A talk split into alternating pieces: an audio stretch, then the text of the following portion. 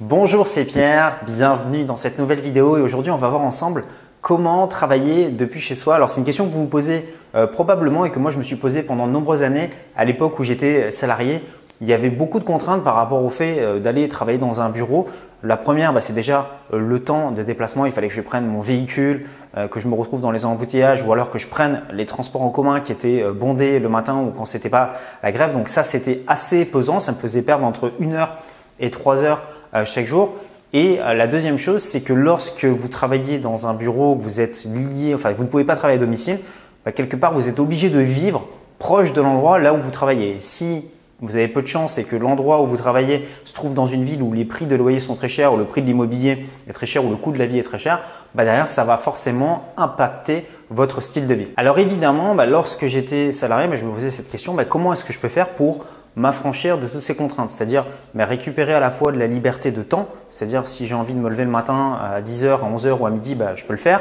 Euh, comment est-ce que je peux m'affranchir des contraintes géographiques, c'est-à-dire pouvoir travailler bah, où je veux, partout euh, dans le monde, et comment est-ce que je peux m'affranchir en fait des contraintes de ne pas avoir forcément à travailler avec des gens avec lesquels je n'ai pas envie de travailler, parce que bah, lorsque vous êtes euh, dans un bureau, bah, généralement, vous avez des collègues à fréquenter. Certains, vous allez avoir de bonnes affinités avec d'autres, d'autres, pas du tout. Donc, c'est en voulant me libérer de ces trois contraintes que je me suis posé cette question. Est-ce qu'il y a des personnes sur cette planète bah, qui arrivent à vivre une vie sans devoir aller forcément bosser dans un bureau? Et la réponse est oui. Donc, les premières personnes sur lesquelles je suis tombé, ce sont les, digital nomades. Donc, qu'est-ce que c'est que ça? Bah, Ce sont simplement des personnes qui ont un ordinateur, une connexion Internet et qui peuvent travailler un petit peu partout euh, où ils sont dans le monde.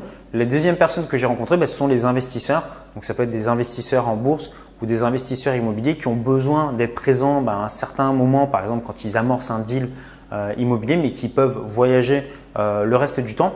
Et j'ai décidé en fait de focaliser bah, la quasi-totalité de mes activités sur ça, sur l'investissement et la création d'entreprise. Alors maintenant, vous vous demandez peut-être comment ça se passe concrètement, comment est-ce qu'on met ça en place. La première chose que je vous recommande lorsque vous allez lancer euh, votre entreprise à distance, c'est de trouver votre cible de clients. Donc, à quoi est-ce qu'ils ressemblent? Est-ce que ce sont des particuliers? Est-ce que ce sont euh, des professionnels? C'est ce qui s'appelle en fait définir l'avatar client. Quels sont les problèmes que va rencontrer votre client? Quelles sont ses difficultés? Aujourd'hui euh, Qu'est-ce qui fait qu'il manque de confiance en lui? Qu'est-ce qui l'angoisse le matin quand il prend euh, les transports en commun? Et en fait, vous, vous allez être la personne qui va soit aider cette personne à résoudre l'un de ces problèmes, par exemple, mettons que la personne ne sache pas parler anglais, bah vous, allez lui donner des cours d'anglais en distance, donc vous résolvez son problème. Ou alors, vous pouvez être une personne qui va apporter une transformation euh, dans la vie de cette personne. Mettons que par exemple, vous soyez un coach euh, de business, vous rencontrez par exemple une personne qui aujourd'hui génère 10 euh, 000 euros par an avec ses business, bah vous lui permettez de doubler, voire de tripler son chiffre d'affaires en mettant des méthodes. Donc, vous amorcez en fait une transformation dans la vie ou dans l'entreprise de cette personne. La deuxième chose que vous devrez faire, c'est construire une offre, vendre un produit et un service qui va aider votre client. Donc comment est-ce que vous pouvez aider votre client? Ben, C'est très simple, simplement en lui faisant euh, gagner du temps. Par exemple, ben voilà, reprenons cet exemple de, vous donner des cours particuliers euh, d'anglais. Vous pouvez aider la personne à progresser en anglais plus rapidement. Ça peut être également euh, des compétences. Vous pouvez avoir une agence de comptabilité en ligne. Vous avez plusieurs comptables qui travaillent pour vous et qui vont faire la comptabilité euh, de plusieurs entreprises. Donc les personnes n'ont pas les compétences pour faire la comptabilité vous, vous êtes capable de le faire. Vous pouvez également proposer des services qui vont enlever à votre client un effort.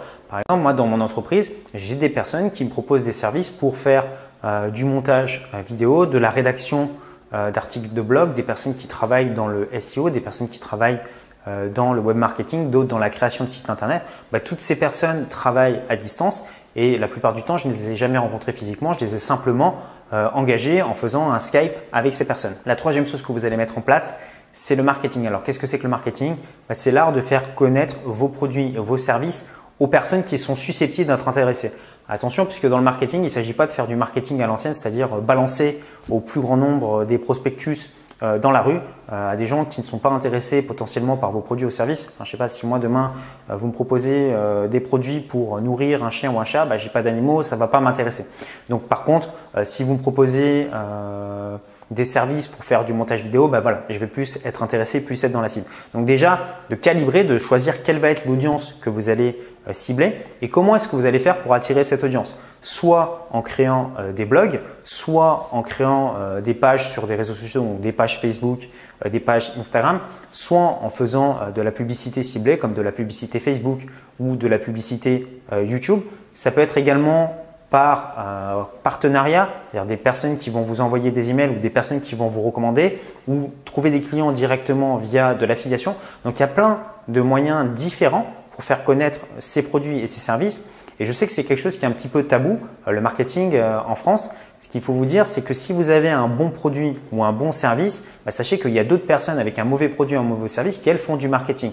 Donc, votre rôle à vous, bah, c'est plutôt, si vous pensez que votre produit et le service que vous proposez est bon, bah, c'est à vous de le mettre en avant et d'être fier de porter les produits et les services de votre entreprise. La quatrième chose que je vous recommande de faire, c'est de vous poser cette question, en quoi votre offre est-elle différente de celle de vos concurrents? Et là, en fait, la plupart des gens font cette erreur, c'est-à-dire que lorsqu'ils proposent une offre, mettons que par exemple vous proposiez des cours d'anglais, ben, les gens vont dire bah voilà, moi je suis professeur d'anglais, je donne des cours d'anglais. C'est trop vague. Si vous voulez vous différencier euh, des autres, la meilleure façon c'est de se spécialiser. Par exemple, mettons que vous soyez un coach d'anglais en ligne qui est spécialisé pour les chefs d'entreprise qui souhaitent développer l'anglais dans le business. Bah, si vous adressez ce message au chef d'entreprise et ce chef d'entreprise a le choix entre faire appel à vous ou un prof d'anglais général, bah, il va se dire bah voilà, c'est avec cette personne que j'ai envie de travailler. Donc toujours travailler sur des niches de clients, essayer de cibler au maximum, c'est ce qui va vous différencier des autres concurrents. Cinquième question à vous poser, comment est-ce que vous allez délivrer votre produit à distance? Si par exemple vous êtes auteur et que vous écrivez des e-books, bah, un e-book vous allez pouvoir le vendre combien? 20 euros, on va dire allez 30 euros maximum, il va vous falloir des milliers de clients pour pouvoir avoir un chiffre d'affaires et un bénéfice qui vous permettent de vivre chaque année. Où est-ce que vous allez proposer un produit ou service qui va apporter plus de valeur, donc qui va être à un prix beaucoup plus élevé, mais du coup réduire le nombre de clients? Ce qu'il faut vous dire en fait, c'est que plus vous allez proposer un service ou un produit à un prix élevé, plus vous allez réduire le nombre de clients, plus vous allez pouvoir vous concentrer sur le fait d'aider ces personnes à résoudre leurs problèmes, à obtenir une transformation. Demain, si vous avez 10 000 clients et que vous me dites que vous êtes capable de leur apporter une transformation à chacun de leur vie, ça va me paraître compliqué. Maintenant, si vous ciblez et que vous faites par exemple de l'accompagnement comme du coaching et que vous ciblez donc un très petit nombre de clients, mais que derrière vous les aidez à obtenir une grande transformation, bah, ces personnes seront prêtes à dépenser plus d'argent dans votre entreprise. Sixième question que je vous invite à vous poser, qu'est-ce que vous ne voulez plus faire dans votre vie? Moi, je sais en tout cas que dans mes entreprises, il y a certains clients avec qui bah, j'ai décidé de ne plus travailler. Par exemple, je suis investisseur immobilier, j'ai plusieurs biens immobiliers, bah, je ne choisis de ne pas faire de location à la nuitée, c'est-à-dire de louer à des personnes qui viennent une nuit et qui réservent à la dernière minute, parce que je me suis aperçu que ces clients, en fait, généralement, étaient beaucoup plus chronophages, beaucoup plus exigeants, ne lisaient pas les conditions et demandaient beaucoup plus de gestion derrière. Donc, ce qu'il faut apprendre, c'est à un moment donné, dans votre entreprise, à refuser les clients qui ne vous conviennent pas et à plutôt vous centrer sur les meilleurs clients. Alors certes, vous allez perdre peut-être un petit peu de chiffre d'affaires, mais concentrez-vous plutôt sur vos meilleurs clients, sur les personnes qui vont vous permettre bah, à la fois bah, vous de vous épanouir, mais également de développer le chiffre d'affaires de votre entreprise. Maintenant, vous souhaitez peut-être en savoir plus sur la création de business et la création de revenus passifs.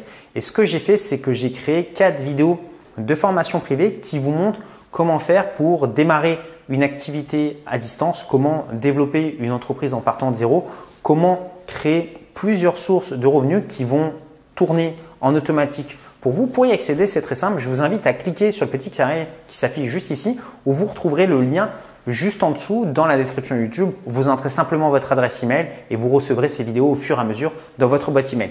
Moi, je vous dis à très bientôt pour une prochaine vidéo. Prenez soin de vous. Ciao, ciao.